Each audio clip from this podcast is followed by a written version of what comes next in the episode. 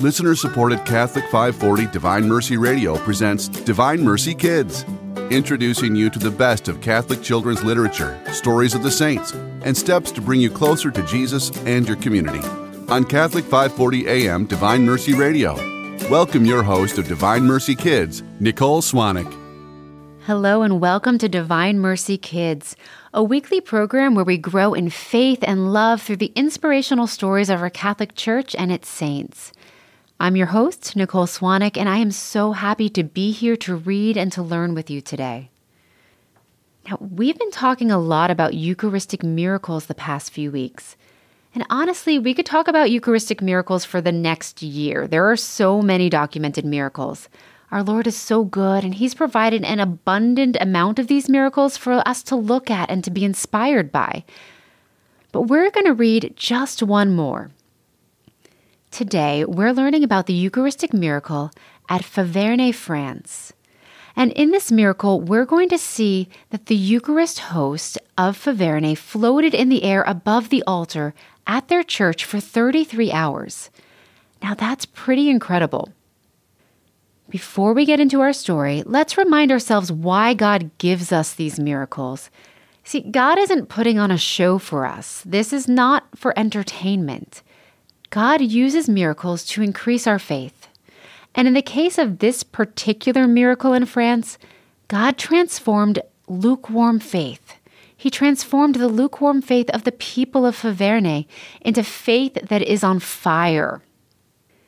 Do you remember that we learned about Dr. Gomez last week? And God used the miracles of Buenos Aires to convert Dr. Gomez. Dr. Gomez was an atheist, and that means he didn't believe in God. But after studying the host from Buenos Aires, he not only believed in God, but he became Catholic.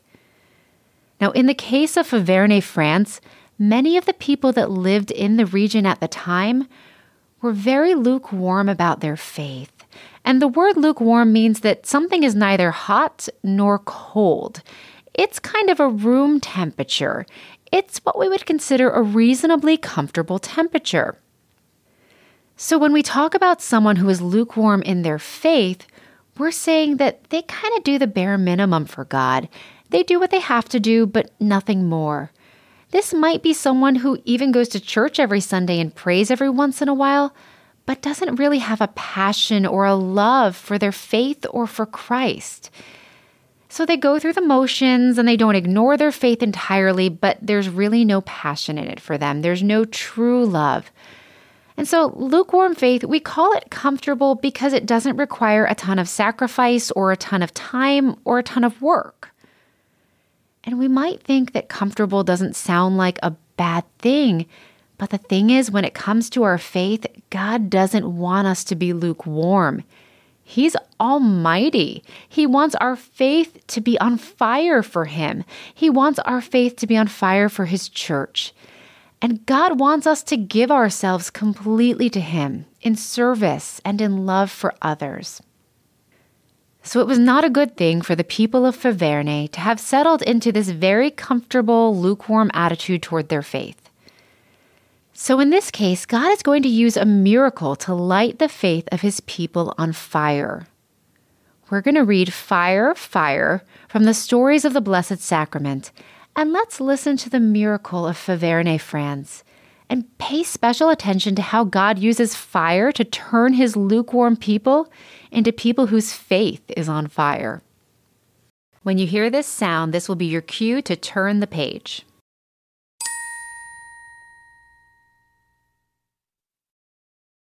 Fire, fire.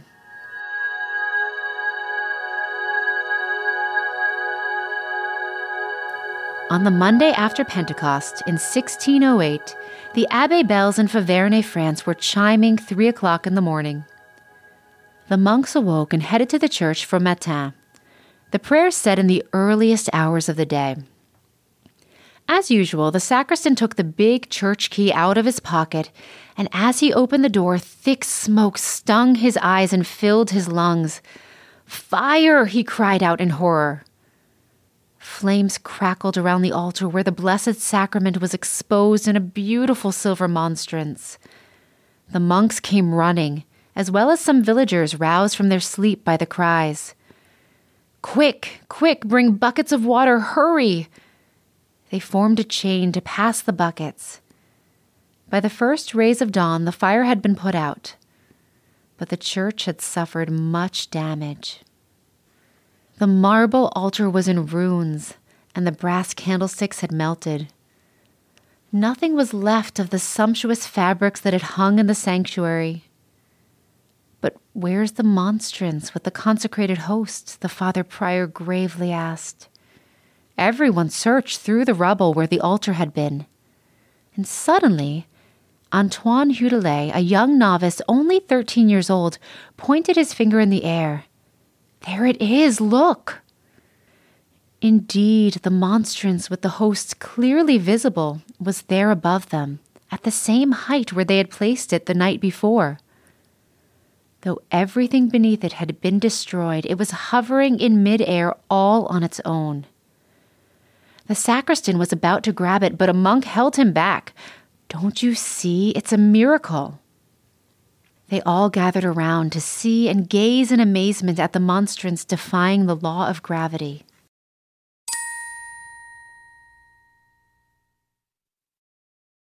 News of the miracle spread like wildfire through the town. The people of Faverney came to help clean up the church, but above all, they came to see the extraordinary wonder with their own eyes. There were so many people, they were jostling each other. Workmen carried in a long plank of wood to hold back the crowd. But as they did so, they accidentally bumped into the choir gate right near the monstrance. Watch out, someone yelled. You're going to knock it down. The gate rattled and it swung shut with a loud bang, but the monstrance didn't budge an inch. Soon groups of people were arriving from neighboring villages. The miracle continued as, with awe and admiration, the visitors contemplated the monstrance suspended in midair. Some Capuchin monks nearby, renowned for their scholarship and holiness, were informed of the miracle, and they came to examine the extraordinary phenomenon. One of them had a stick, and then a cloth passed all around the monstrance. But no, there was nothing attached to it, nothing holding the host in place. There was no other explanation for the mid-air monstrance other than the hand of God. During the whole day of Pentecost Monday, right into the night, a steady stream of the faithful came to pray with all their hearts before the hovering monstrance. The news also drew the simply curious, like one man who recounted, I couldn't believe my eyes. I went in and out of the church more than 30 times to look at it, trying, if it were possible, to understand such a miracle. In the end, I prayed to God to enlighten me, and I understood that a monstrance couldn't remain hanging in the air like that without some supernatural power.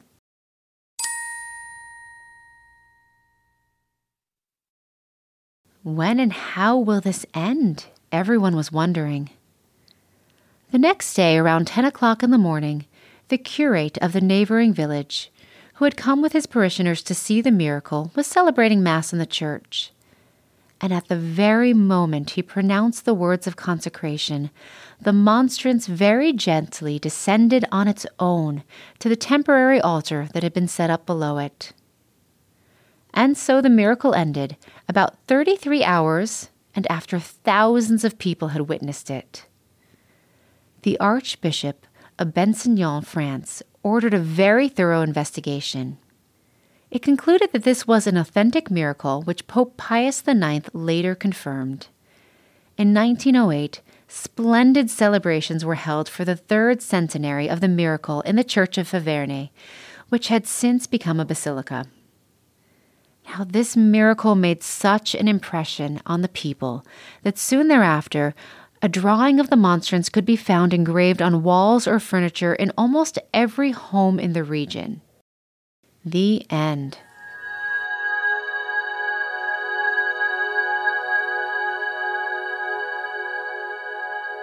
Now, the miracle of Faverney happened in the 17th century on the vigil of Pentecost.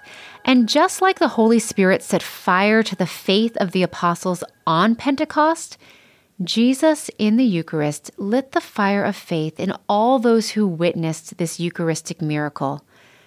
Those people left on fire. They were no longer lukewarm, they were no longer wishy washy about their faith.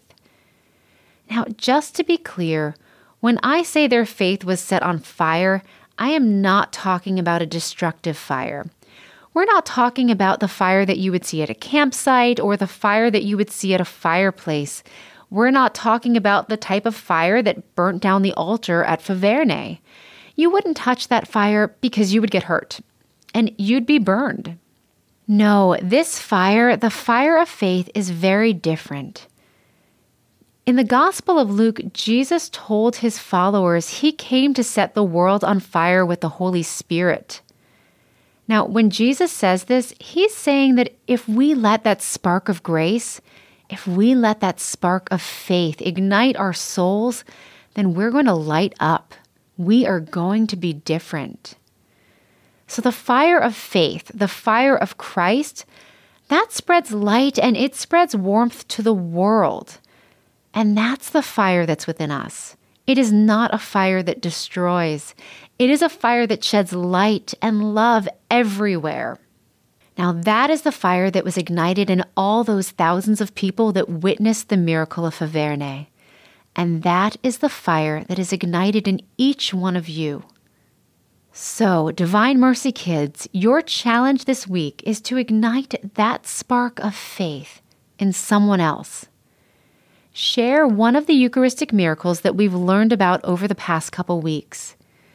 Because miracles, they're not meant to be kept to ourselves. We share the gospel, we share the good news of Jesus Christ. We don't store it away and we don't hide it. And it's the same with miracles, we share them. So pick a miracle and pick a family member or a friend to share it with. You could even share one of these miracles with your priest or a member of your church. Because remember from our story of the miracle of Faverney, it was actually the priests and the religious, it was the monks. They needed help with their faith.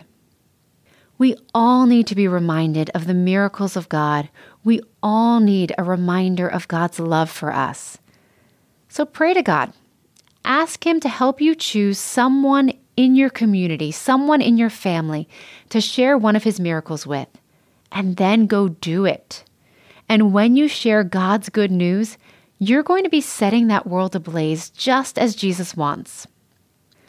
Well, it has been a joy to read with you and to learn about the Eucharistic miracles with you.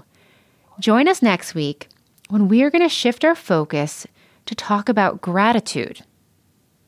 We'd like to thank Magnificat and Ignatius Press for granting us permission to read Fire, Fire from the stories of the Blessed Sacrament. This book was written by Francine Bay and illustrated by Hengjing Zhang.